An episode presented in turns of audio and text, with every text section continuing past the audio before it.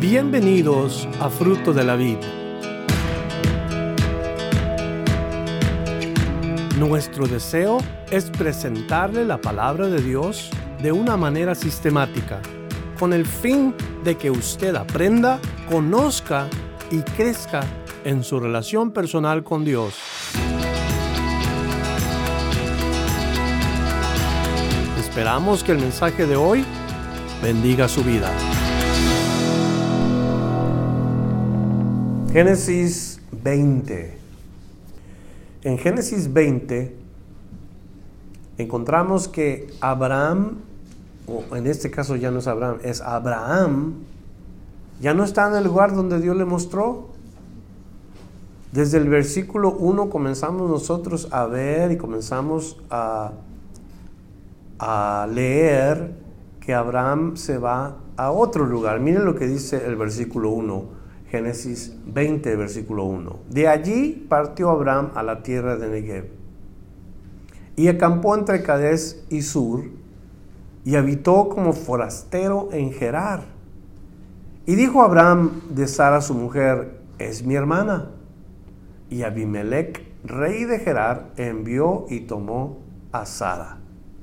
Entonces, en este versículo 1 y 2 nos vemos rápidamente que se mueve de lugar Abraham. Abraham sale de la tierra de Canaán y se, se va a otro lugar en donde pues parece que no aprendió la lección la primera vez cuando fue a Egipto. Y hace exactamente lo mismo que está haciendo aquí en estos versos. Y la razón por la que se va, las materias primas quizás en los lugares en donde estuvo se habían escaseado, sale de este lugar en donde Dios le, le muestra que va a ser suyo, o sea, de la tierra prometida, habita en lugares en donde no sabía ni siquiera qué estaba haciendo allí, pero estaba haciendo el lugar donde no debía, estaba hablando las cosas que no debía, y así nos suele suceder también a nosotros. Abraham se va de donde Dios lo quiere a un lugar donde no debe de estar, y se meten problemas. Y la verdad, en lugar de arrepentirnos y decir que, que hicimos un error, y en lugar de regresar a lo que, eh, como comenzamos, continuamos ahí en, la, en el cambio sin sentido que a veces uno hace. Si se hubiera quedado en donde estaba, si no hubiera dicho aquella cosa, si en lugar de maldecir hubiera bendecido, si en lugar de haberme salido me hubiera quedado. yo, nosotros estamos también batallando regularmente como yo creo Abraham batalló en estos versículos que leemos. Vamos primero a ver, salió de donde Dios lo quería y buscó sus propias cosas. Esto es lo que vemos en estos versículos. Parte de allí de donde Dios lo tenía a la tierra de Negev.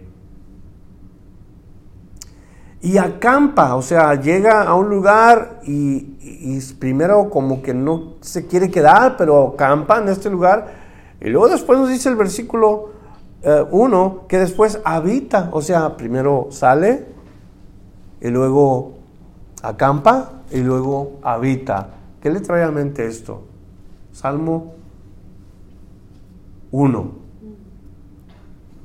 El Salmo 1 nos dice que hay hombres que son bienaventurados cuando no andan en camino de pecadores. Cuando, o sea, e, el proceso, el mismo proceso que Abraham tuvo, cuando no andan, cuando no se quedan, cuando no se acomodan en el estilo de vida que escogió Abraham. Eso es lo que vemos rápidamente. Buscó sus propias cosas, buscó lo que él pensaba que necesitaba, como que si no tenía suficiente, porque bíblicamente leímos nosotros que Abraham tenía muchas propiedades, muchos siervos. Entonces se afanó, se afanó y cayó en el error que muchos cometen. Y aunque fue un hombre de fe, no necesariamente su fe fue perfecta. Sí era un hombre de fe, pero no una fe perfecta. Como la de Cristo, por ejemplo. La fe perfecta de Cristo a nosotros nos habla que Jesús obedeció hasta el final, hasta que se humilló hasta la muerte y muerte de cruz. Esa fue la fe de Jesús, la obediencia de Jesús. Siguió y siguió y siguió confiando en el Padre Celestial. Pero Abraham es un hombre de fe, pero su fe no es perfecta. Dios lo tiene en un lugar y le ha bendecido muchísimo, pero él busca más, busca, uh, yo creo, afanado, busca un poco más de lo que tiene. Pero nos dice la palabra de Dios en Mateo capítulo 6, versos 25, verso 26, qué es lo que nosotros no debemos de hacer y que debemos recordar qué es lo que Dios sabe de nosotros. Mateo 6, 25, 26, por tanto os digo, no os afanéis por vuestra vida, qué habéis de comer, qué habéis de beber, ni por vuestro cuerpo, qué habéis de vestir. ¿No es la vida más que el alimento y el cuerpo más que el vestido? Mirad las aves del cielo que no siembran ni ciegan, ni recogen en graneros. Y luego habla de quién es el que las conoce. Y vuestro Padre Celestial las alimenta. Luego agrega, ¿no valéis vosotros mucho más que ellas? En otras palabras, si Dios nos ha llamado una, a un trabajo y Dios nos dice, yo soy tu Dios, yo soy el que va a estar contigo, ¿por qué razón tenemos que desconfiar de eso? Como lo hizo Abraham en este caso. Abraham terminó forastero en el lugar a donde fue por no confiar en Dios. Terminó como un forastero, como una persona extraña en este lugar. Se salió de la voluntad de Dios, como, como quien dice, y hizo la propia.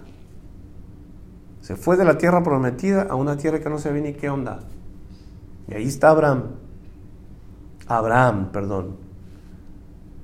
Entonces, eso es lo primero, sale del lugar donde Dios lo quiere y él busca lo suyo propio, se afana, eh, en las cuestiones físicas. Luego, segundo punto que vemos, Abraham hace algo que no debe de hacer en el lugar donde está. Miente. El hecho de que Sara era su hermana y anduviera diciendo eso estaba bien, porque si era su hermana, o en este caso su media hermana. Pero yo puedo decir, por ejemplo, que Sonia es mi hermana y ocultar que es mi esposa, ¿sería la verdad completa? No. Entonces yo no puedo más andar diciendo Sonia es mi hermana, es mi hermana en Cristo. Pero no nada más es mi hermana, también es mi mujer, mi esposa. Y, y es, es exactamente lo que hace Abraham. Tú eres mi hermana, vas a decir que tú eres mi hermana donde quiera que vayamos. Me pregunto por qué razón no querías él saber o más bien que supiera la gente que era su esposa. Yo me pregunto, ¿de verdad el motivo por el cual Abraham no quería que los hombres supieran que era su esposa? ¿Cuál cree que era la respuesta? Voy a especular un poquito aquí. Yo pienso que la respuesta era porque la Biblia dice que Sara era de bello semblante, una mujer hermosa. Y me imagino a Abraham, de 100 años, al lado de una mujer que no parecía de 75 años, mucho más joven que, que él. Y quizás ese era su temor de que no se lo fueran a quitar. Pero sigue siendo un hombre de fe, sigue siendo un hombre que es de fe, pero usando las cosas para mentir o ocultando la verdad. Y tal parece que Abraham no aprendió, como les dije la primera lección, porque hizo exactamente lo mismo en Egipto. Se salvó en aquella ocasión. En aquella ocasión nosotros aprendimos que Abraham hizo una obra en la carne y aquí vuelve a repetir la obra en la carne. Mientras Abraham ande en la carne, Dios no puede hacer nada con él. Mientras Abraham siga en la carne, Abraham no puede hacer los deseos de Dios. nunca puede llegar a hacer la voluntad de Dios estando en la carne. Nosotros, queridos hermanos, nunca vamos a cumplir los deseos de Dios andando en la carne. No vamos ni siquiera a acercarnos a lo más mínimo en cumplir la voluntad de Dios si estamos entreteniendo la carne. Y eso es lo que nos enseña el versículo 1, el versículo 2. Segunda porción es versos 3 al versículo 6. Pero Dios vino a Abimelech en sueños de noche y le dijo, he aquí, muerto eres, a causa de la mujer que has tomado, la cual es casada con marido. Mas Abimelech no se había llegado a ella y dijo, Señor, ¿matarás también al inocente? No, me dijo él, no me dijo él mi hermana es y ella también dijo, es mi hermano. Y con sencillez de mi corazón y con limpieza de mis manos he hecho esto. Y le dijo Dios en sueños, yo también sé que con integridad de tu corazón has hecho esto. Y yo también te detuve de pecar contra mí y así no te permití que la tocases. Entonces, lo que causa Abraham se convierte en un problema para varias personas. Lo que hacen Abraham y Sara se convierte en un problema hasta para los incrédulos, para la gente que no es de Dios. Y Dios tiene que intervenir, Dios tiene que arreglar aquello que el hombre ha quebrado, el problema que el hombre causa. Dios tiene que venir y arreglarlo. En las cosas que Abraham hizo en sí mismo, en su carne, las cosas le salieron mal. Recuerden esto. Todas las cosas que hagamos nosotros en la carne siempre nos van a salir mal.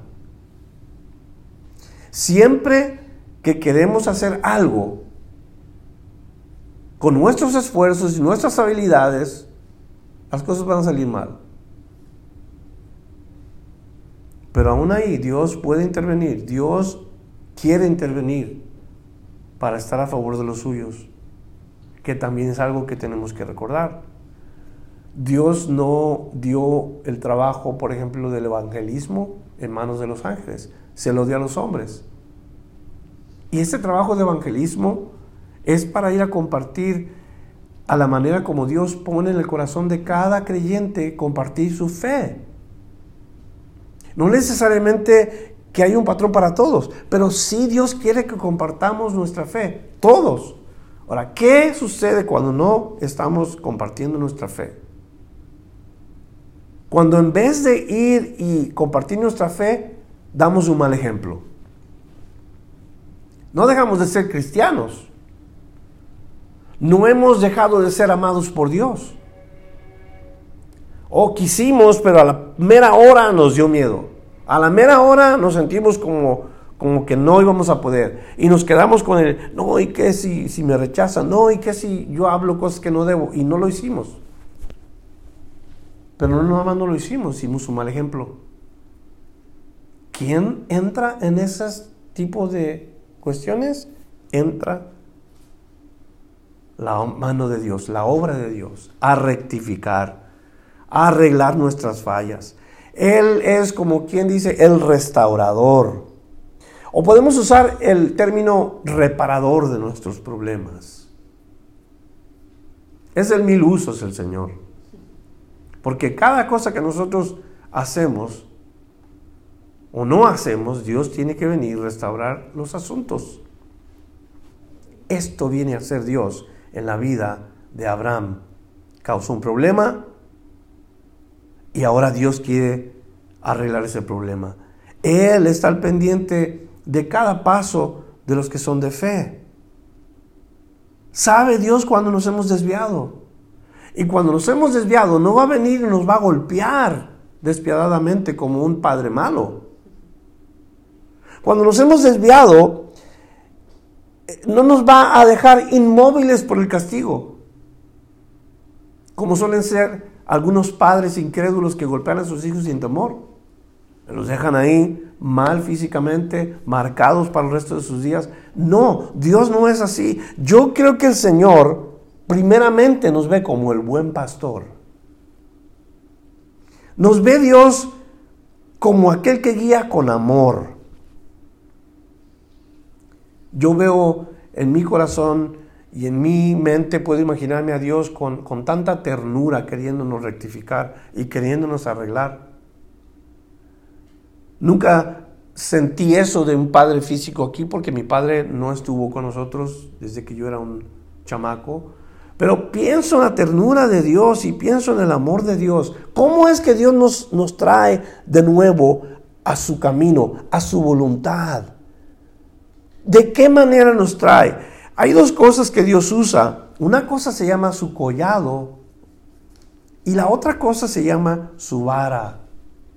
Y esas dos cosas usa el pastor. En el Salmo 23 nosotros encontramos que el Padre, el buen pastor, eso es lo que hace con sus ovejas, las guía. Ah, vamos a imaginarnos que va el pastor con sus ovejas, todas van delante de él, él las conoce y las ovejas conocen al pastor. De pronto una ovejita ve alguna plantita que se le llamó la atención, ya sea por el color o ya sea por el tipo de, ah, como sea el alimento, y va y quiere irse para otro lado cuando el pastor la ve, no va y la golpea, simple y sencillamente usa su collado y la trae de nuevo al redil, con ternura, con amor. Y sigue su camino. Pero esa ovejita vuelve a ver otra vez y vuelve a salirse. Dios con paciencia, con amor y con ternura la vuelve a traer al redil. Pero ¿qué si se le va y no la vio? En esta ocasión el buen pastor no solamente va a ir con su collado, va a ir con su vara y le va a golpear sus piernas y le va a decir, eh, por ahí no. Y eso es exactamente lo que nosotros vemos de nuestro buen pastor. ¿Abraham hizo algo fuera de lugar?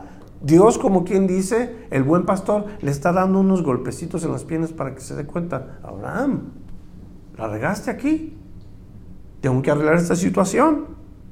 Ese es nuestro Padre, descrito como aquel que arregla nuestras situaciones. Si nos ve rebeldes, nos disciplina aunque nos duele, pero es para nuestro bien. Si no, nos, nos perderíamos. Nos vuelve a traer porque nos ama. Actúa el Señor a nuestro favor con amor. Pero ¿cuándo? ¿Cuándo es eso? Nos dice aquí la palabra de Dios que él llega en el momento cuando Abimelech tiene a Sara en su casa, en el palacio real. En ese estado Dios le dice a Abimelech, Abimelech, muerto eres. Abimelech, ya no vas a hacer más, así como estás.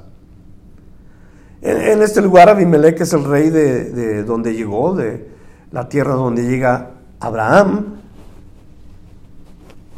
Y, ya sabemos que los reyes en estos lugares y de acuerdo a las culturas de estos lugares, los reyes podían tomar cualquier mujer, de cualquier lugar, a cualquier hora, porque ellos eran los reyes.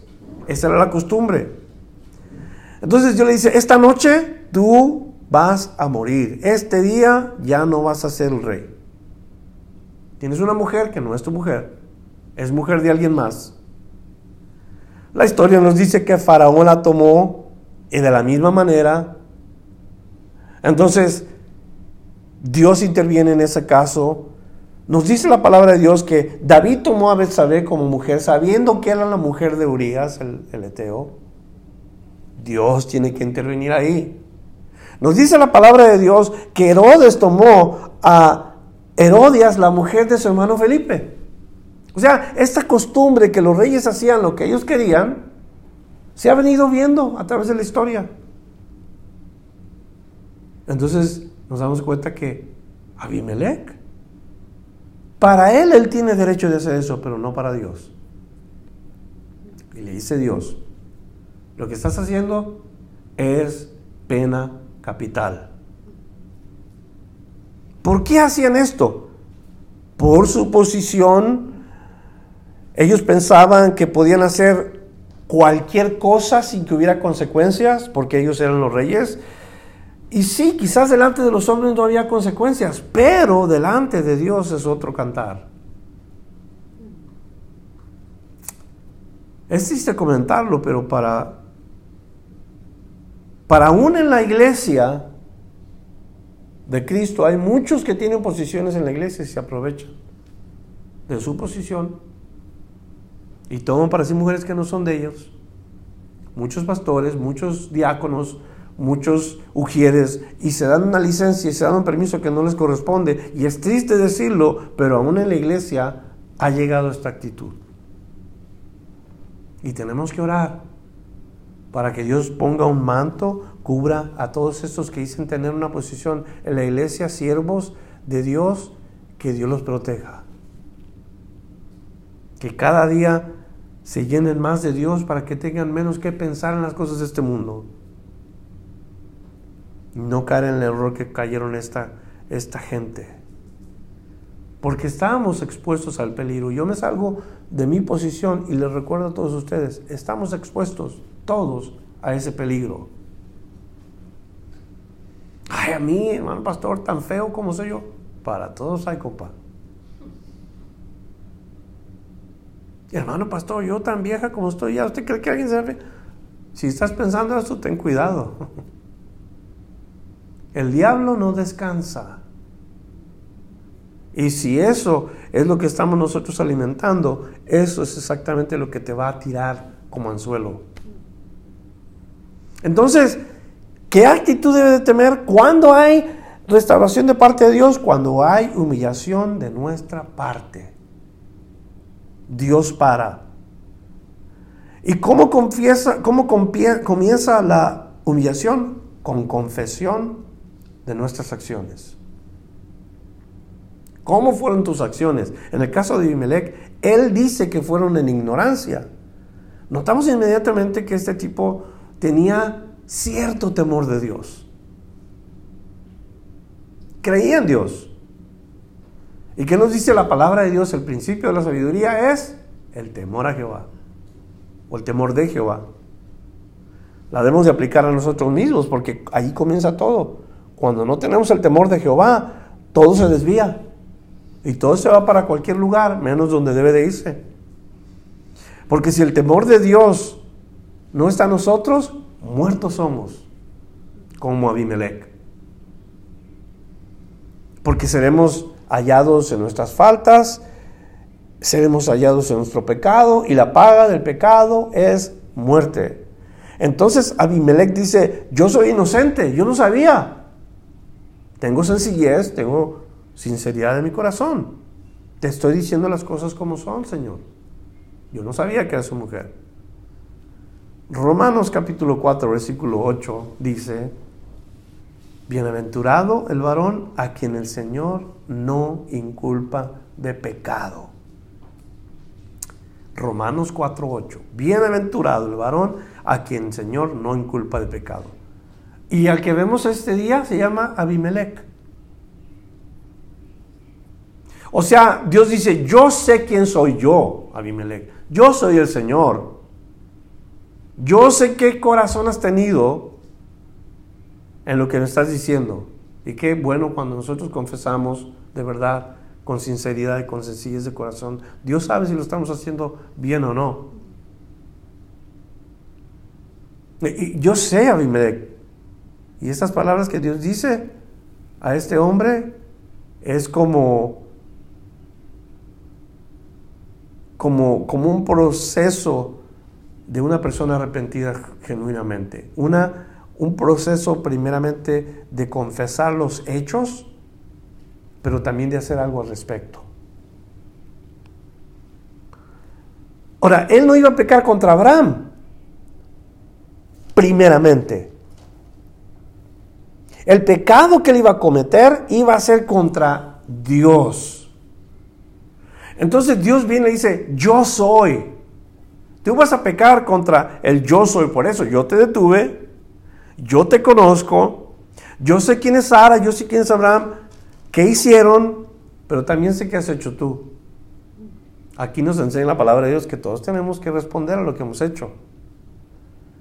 Pero porque Dios es quien es y porque sabe lo que pasa, dice, yo sé lo que tengo que hacer. A ti te digo, regrésale a esta, a esta a este hombre y su mujer y asunto arreglado. Y qué bueno que tenemos un Dios como el nuestro, ¿verdad? ¿No creen? Que no tenemos que andar haciendo penitencia, no tenemos que andar haciendo ningún tipo de ritos religiosos. Miren cómo la gente hoy, miércoles de ceniza, las iglesias llenas de gente que ni siquiera entiende por qué es que se está poniendo ceniza en la frente.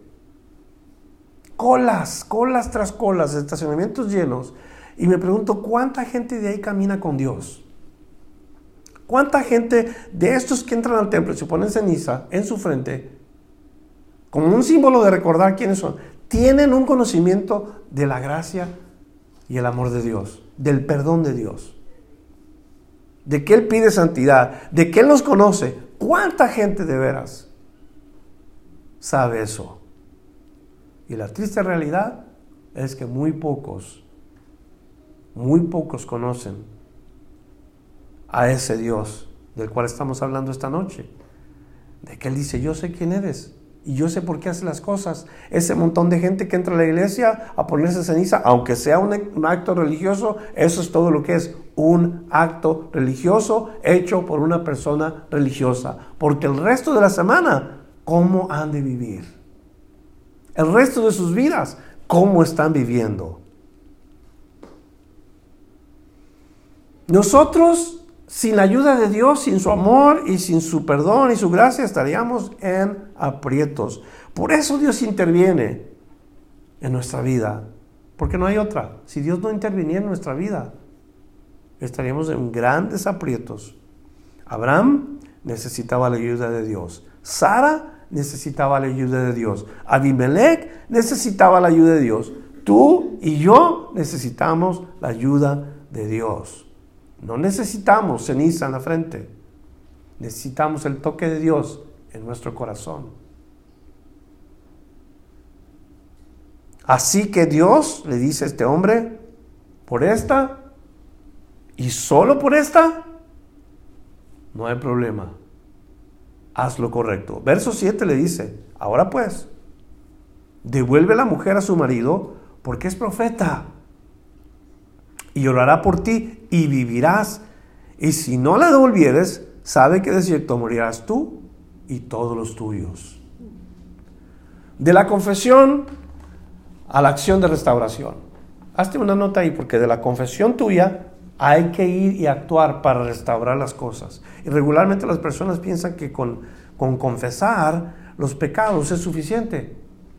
O regularmente la gente dice, eh, ¿a, poco tenemos que ir y arreglar cuentas también con la gente si ya confesamos delante de Dios? Yo, yo nomás confieso y, y, asunto arreglado, ya no tengo que preocuparme de nada más. No. Lucas capítulo 12, versículo 18 nos dice que tenemos que arreglar las cuentas lo más pronto posible con nuestro adversario. Lucas 12:58, cuando vayas al magistrado con tu adversario, preocupa en el camino arreglarte con él.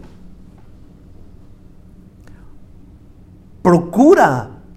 O sea, es un acto personal. O sea, busca la manera de arreglarte con tu prójimo antes de que llegues a la corte. No sea que él te arrastre al juez y el juez te entrega al alguacil y el alguacil te mete en la cárcel. ¿Por qué está diciendo eso? Porque lo más seguro que la persona es culpable cuando describe a alguien así. Arréglate con tú. ¿Qué le debes a la persona? Arréglate con esa persona antes de que llegues a corte. Arregla tu vida con esa persona. Ahora, la aplicación es, no solo confieses tu falta, arregla cuentas con tu prójimo. Confesar y arreglar cuentas.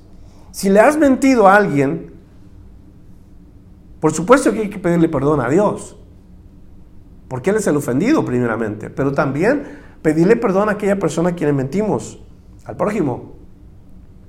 ¿Verdad? No te la puedes pasar mintiéndole a tu mamá tú todo el tiempo, ¿verdad, hija? Y luego decirle a tu mamá, ¿sabes que yo te estaba mintiendo por años, pero pues ya me perdonó Dios?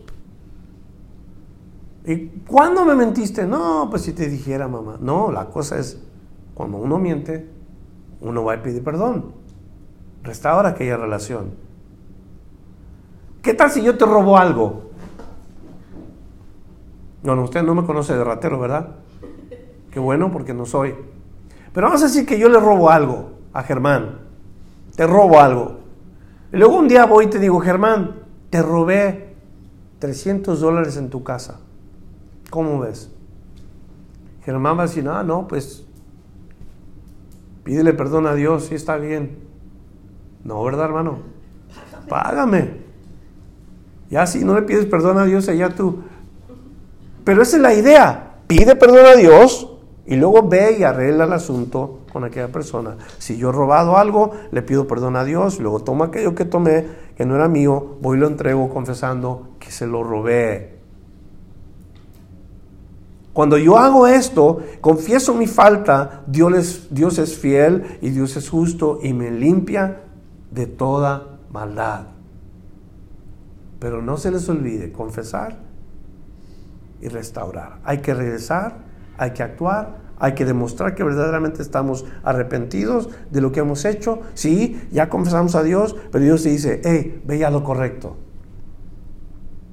Arréglate con tu prójimo. Restaura aquello que rompiste. Que no se dio cuenta. Y tú te fuiste como que si nadie se dio cuenta. Yo te vi. Yo te perdono, dice Dios, pero ve y arregla eso. Eh, imagínense, la persona va a ver aquello roto y va a decir, ah, caray, ¿cómo se rompió esto si, si nadie lo toca, si nadie... Eso es lo que tenemos que hacer. Santiago capítulo 5, versículo 16 nos dice que confesemos nuestras ofensas los unos a los otros y orar unos por otros. Regularmente eso es lo que sucede cuando yo ofendo a alguien y voy y le pido perdón, aquella persona, si es creyente, viene y hace lo mismo por mí. Vamos a orar juntos. Allí comienza la restauración, cuando uno se recibe, cuando uno eh, se perdona. ¿Y qué sucede con eso? Para que seáis sanados. La oración eficaz del justo puede mucho. Entonces Dios le dice a Abimelech, conmigo no hay problema, ya confesaste tu falta, ya me dijiste por qué hiciste aquello, ahora ve y arregla el asunto con los que estabas por ofender.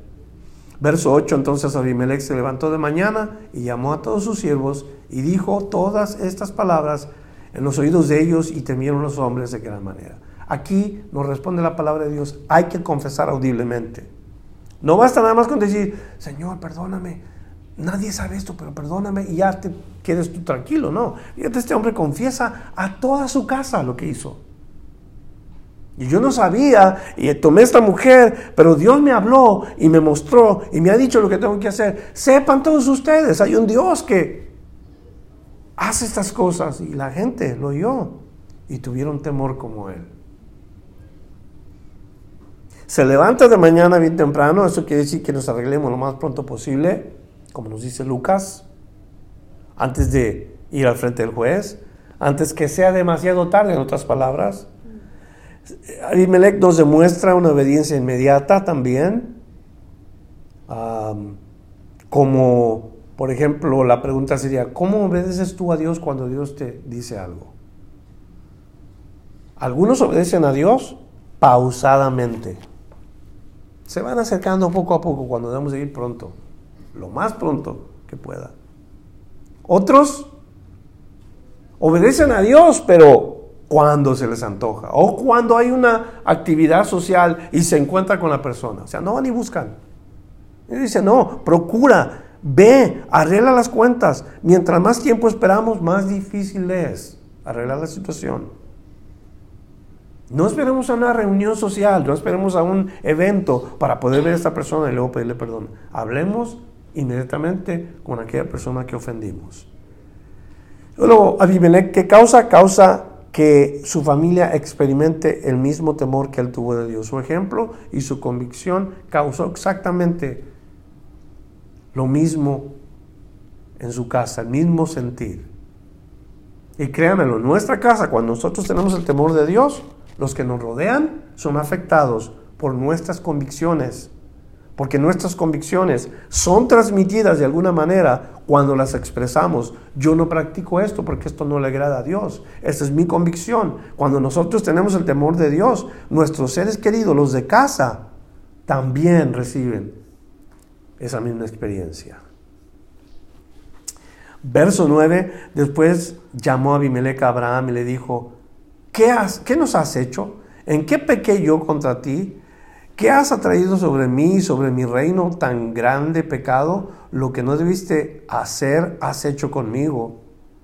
Dijo también Abimelech a Abraham, ¿qué pensabas para que hicieses esto? Y Abraham respondió, porque dije para mí, ciertamente no hay temor de Dios en este lugar, y me matarán por causa de mi mujer y a la verdad también a mí, también, a la verdad también es mi hermana, hija de mi padre, más no hija de mi madre. Y la tomé por mujer. Y cuando Dios me hizo salir errante de la casa de mi padre, yo le dije, esta es la merced que tú harás conmigo. Que en todos lugares en donde lleguemos, digas de mí, mi hermano es. O sea que Abraham tenía su plan. Él tenía su propio plan. Abraham e-, es confrontado con sus hechos porque en su plan, lo que, lo que estaba tratando de hacer, eh, pensaba que pues acá nadie se va a dar cuenta, esto es entre mi esposa y yo. E-, esto es nada más entre, entre nos, como decimos, ¿verdad? Aquí entre nos, ¿no? La cosa se supo y el primero que sabe es Abimelech. Dios le revela lo que está pasando. Ahora, más que una confesión, eso es una restauración de parte de Abimelech por su pecado. Él no quiere ser parte de, de lo que este hombre de fe ha hecho o ha pretendido hacer. Lo único que desea es que su vida continúe en paz, que su reino continúe en paz. Y, la manera en que se relacionan Abraham y Sara es de parte, en lo que dice Abraham, de parte de su papá. Abraham aquí dice que es su hermana porque es, el padre de él es padre de ella. Ahora, tenemos que entender los términos hebreos porque la palabra padre puede referirse a un abuelo o a un bisabuelo o a un tatarabuelo o muchas generaciones atrás, porque así nos dice la palabra de Dios a nosotros. Si usted lee, por ejemplo, la genealogía de Cristo, ahí vemos nosotros el, título padre para los patriarcas, pero padre solamente quiere decir el padre de aquella persona indirectamente. Por decir, David, padre de podemos mencionar un nombre hacia adelante. Padre de José. Porque así lo escribe la palabra de Dios. David, padre de José. José, esposo de María. Pero si te vas para atrás, te das cuenta que también habla de Noé, padre de, de Abraham, padre de, y, y dan como cuatro o cinco generaciones, pero nada más un padre. Entonces puede ser que eso está hablando Abraham, es, es hija de mi padre, pero quién sabe cuál padre está diciendo. Si es su padre directo, entonces en este caso es una relación de medios hermanos. ¿Permitida por la ley? ¿Permitida por Dios? Aparentemente es permitido por Dios. Unirte a, esa media hermana supuestamente por la cuestión bíblica. Yo en lo personal creo que estamos hablando del lenguaje. Es un lenguaje que nosotros no, utilizamos y tampoco es una práctica que pudiéramos utilizar de cualquier manera. Abraham pensó, esta es la manera como puedo guardar mi vida.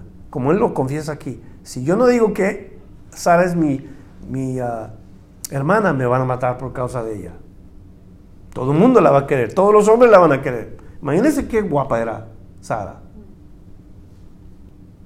Bueno, ¿qué pensó Abraham? Abraham pensó que pareciéndose a los que vivían ahí, porque él dice, aquí en este lugar no hay temor de Dios, así es de que yo voy a hacer mi propio plan, yo voy a hacer mi propia onda y yo voy a inventar mis propias cosas y voy a hacer lo que yo creo que trabaja con los incrédulos.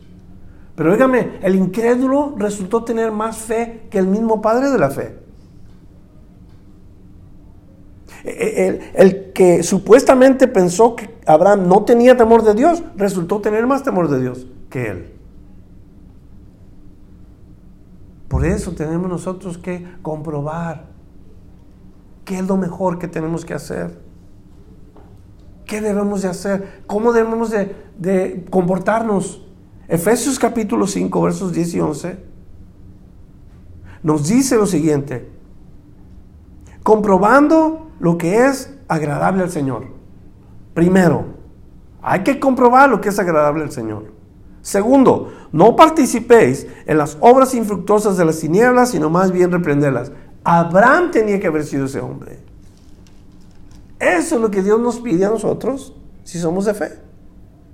Comprueba lo que es bueno delante de Dios y no participes en las tinieblas con nadie, más bien repléndelas.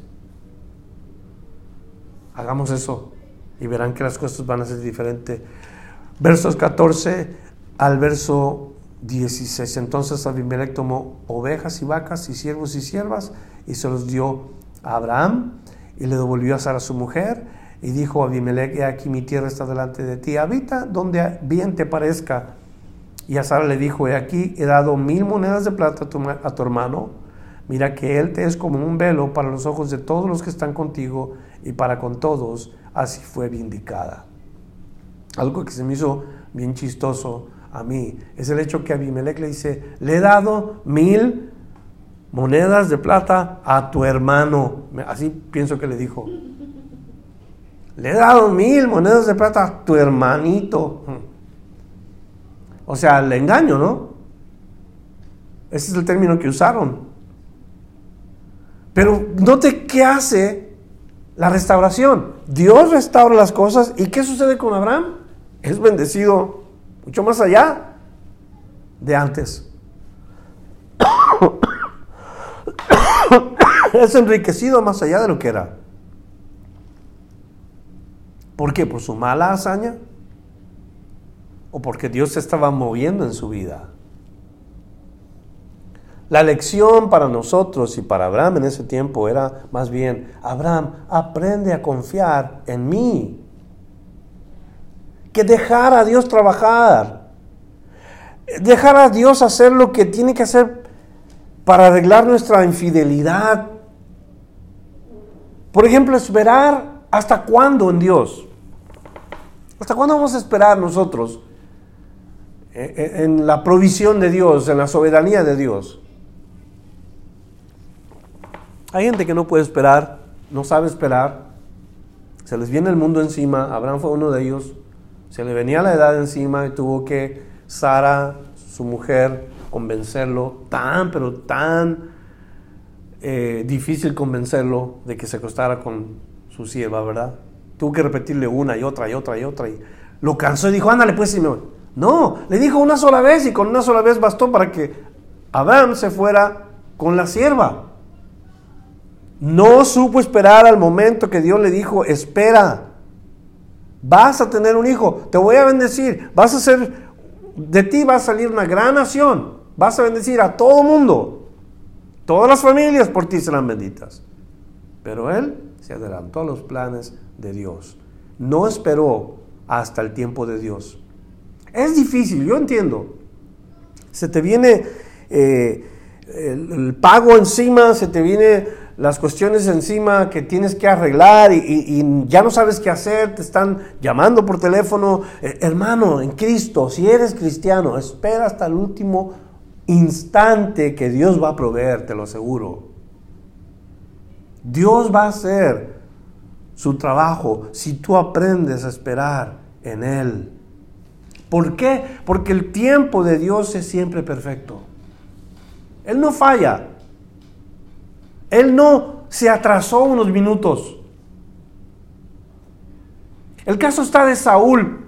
Cuando le dice a Samuel, espérame siete días, eh, y él espera, primer día, dos días, ya van dos días, tres días, ya me lo viene Samuel. Seis días, Samuel no llega. Y, y, antes de que llegue Samuel, este hombre ya estaba en su mente pensando qué hacer y arreglar la situación, porque Samuel no viene. ¿Y qué sucede el séptimo día? Viene Samuel exactamente cuando digo, aquí estoy. ¿Por qué no pudiste esperar el tiempo que Dios te pidió? ¿Sabes qué va a suceder ahora? Tu reino te será quitado por no saber esperar en Dios. Y así sucede regularmente. Está una mujer enferma de un flujo y ya tiene 12 años, pasa por la ciudad eh, Jesús y ella va por detrás de él, le toca el manto y él siente que sale una virtud de él y pregunta, ¿quién me tocó? Los discípulos le dicen, Señor, no es tanta gente que te empuja para un lado y para otro. Y tú dices, ¿quién me tocó? Vamos, ay. Pero él dice, sí, alguien me tocó, alguien me tocó. Y la mujer viene y se postra delante de él y dice, yo fui, Señor, temerosa.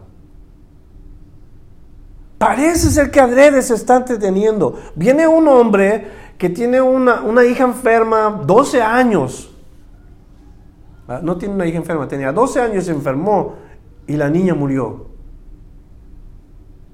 ¿Cuándo muere la niña? Cuando vienen los siervos de, este hombre llamado Jairo y le dicen, hey, eh, al momento que van a Jesús, la niña ha muerto y ellos reciben la noticia, ya no molesta al maestro, ya murió la hija de Jairo. Entonces, ¿qué les dice el Señor? Ten fe, tu hija vive. Tu hija vive. Pero mientras, durante ese tiempo, ¿qué está sucediendo? En otro lugar está Marta y está María llorando por la muerte de su hermano Lázaro, que ya tenía varios días muerto. Y nos dice la Biblia que Jesús esperó dos días más. Llegó en el cuarto día. ¿Por qué? ¿Demasiado tarde? Eso es lo que pensó Marta. Oh Señor, si hubieras estado aquí hace unos días, mi, hermano no hubiera muerto. ¿Y qué le responde el Señor? Yo soy la resurrección y la vida. El que cree en mí, aunque hubiera muerto, vivirá. ¿Crees esto, Marta? Sí, Señor, yo creo en la resurrección. El día que va a suceder. No, dice, hoy, este día, va a suceder el milagro. Cuatro días tuvo que pasar. El tiempo de Dios es perfecto. Para Marta no fue perfecto, para Dios sí. Y al cuarto día no fue un milagro, fue un milagrazo.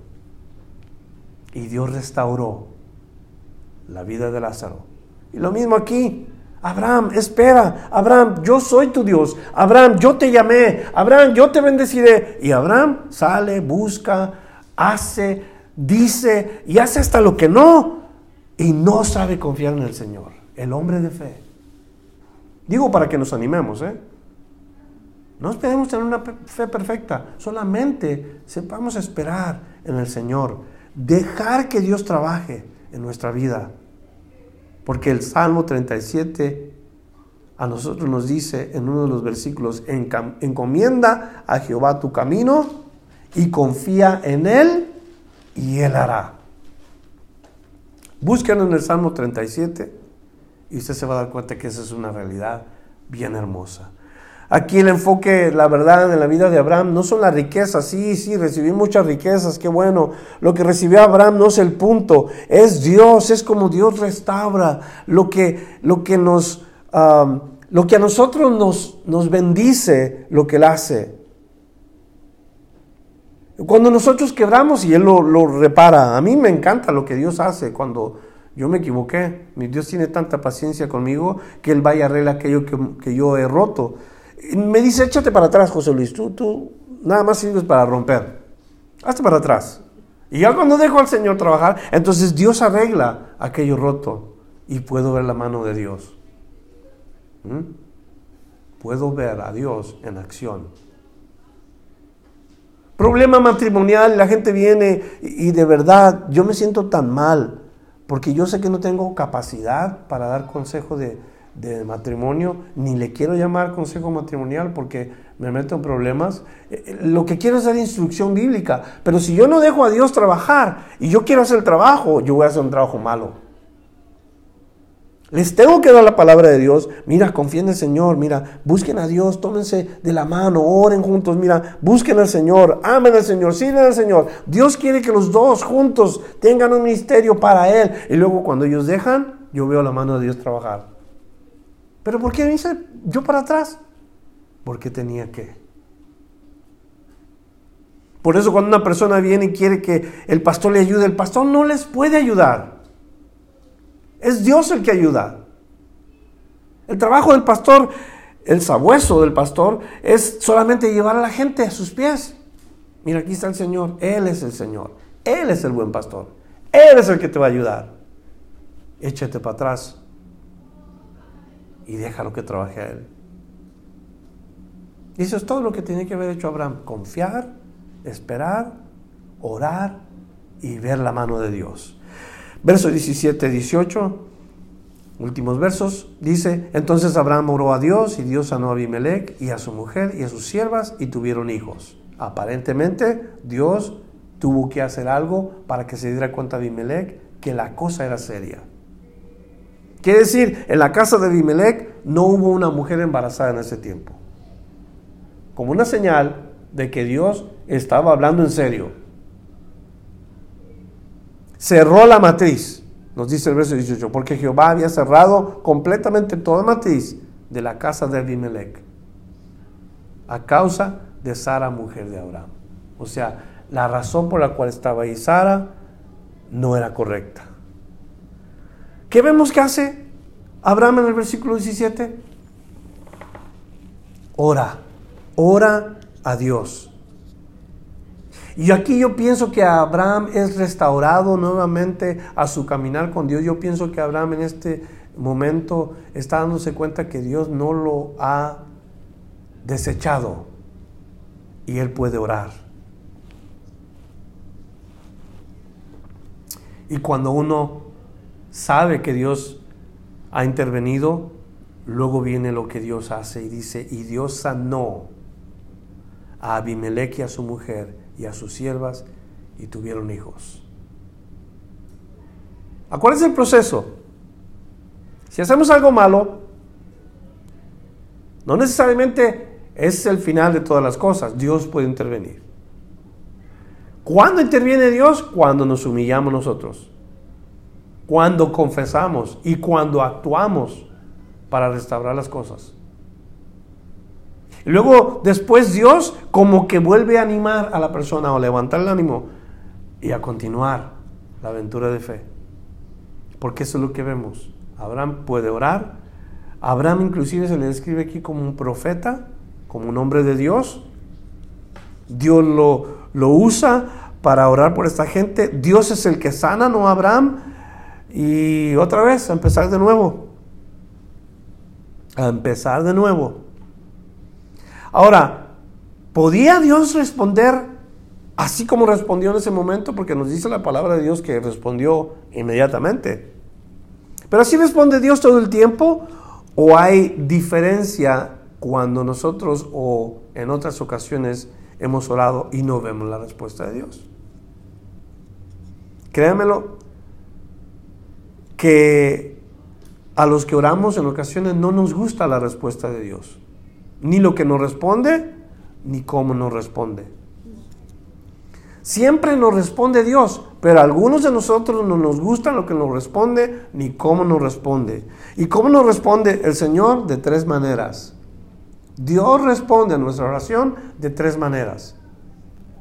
Una nos gusta y las otras dos no. Cuando Él responde, sí, Oh, qué gusto nos da, ¿verdad? Pero ¿qué cuando responde no? ¿Por qué, Señor? ¿Por qué no? Mira, yo soy el pastor de la iglesia, ¿por qué no vas a responderme a mí? El Señor dice, no. Y no me gusta. Y no me gusta la respuesta de Dios. ¿Y la otra cuál es? Espera. Sí pero espera. O tal vez espera. Y tampoco nos gusta. Porque ¿a quién le gusta esperar? Café caliente que se enfrió en la mañana porque se te olvidó apagar la cafetera. Ahí está el microwave. Dos minutos y asunto arreglado. ¿Quieres ceniza en tu frente, ya tienes que entrar a la iglesia, pasa por el carro en una de las iglesias y te ponen la ceniza en la frente. Rápido todo. Hay iglesias que oran por ti, no tienes que bajar del carro, entras al estacionamiento, oran por ti y te sales, nunca te bajaste de tu carro. Qué curioso. que Abraham, cuando restaurado, él sabe orar y Dios le responde al momento. Esa es una buena señal de que la mano de Dios estuvo allí. Es la obra de Dios, no la obra de Abraham. Así que, por el tiempo que estuvo Abraham en este lugar, no se nos dice cuánto tiempo estuvo, aparentemente fue un poquito más de un año, porque si no hubo embarazos, quiere decir, eh, algo está pasando, no hay hijos ya en la casa real. Cuando menos toman nueve meses. Ni un embarazo durante el, tiempo que Abraham, estuvo ahí. Eh, como que si esa disciplina Dios la hubiera traído. Pero acuérdense, Dios solamente aceptó la confesión y la acción de restauración de Abimelech para que hubiera habido restauración de todo. Ese es el estudio para este día.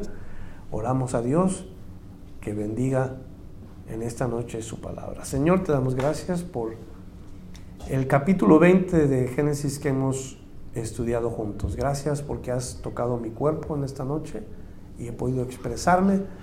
Eh, sigue, sigue trabajando en mi salud, Señor. Y más que nada trabaja en mi corazón para seguir amándote, seguir amando tu palabra, seguir enseñándola y que mis hermanos reciban una porción especial en sus corazones por tu palabra, que les hayas enseñado hoy principios, pasos a seguir para que su vida como cristianos florezca, fluya, madure, Señor, en este mundo. Yo los pongo en tus manos en el nombre de Jesús, a ellos, a mí, juntos, como hermanos en Cristo, y nos despedimos de este lugar. Pero sabemos que tú nos acompañas hasta que lleguemos a casa y que estarás al pendiente de cada paso que damos. Te alabamos Señor y te bendecimos y oramos en el nombre de Jesús. Amén. Gracias por escuchar la enseñanza de hoy. Visítenos en frutodelavid.com para escuchar más mensajes, para obtener las notas del estudio y para comunicarse con nosotros. Que Dios le bendiga abundantemente.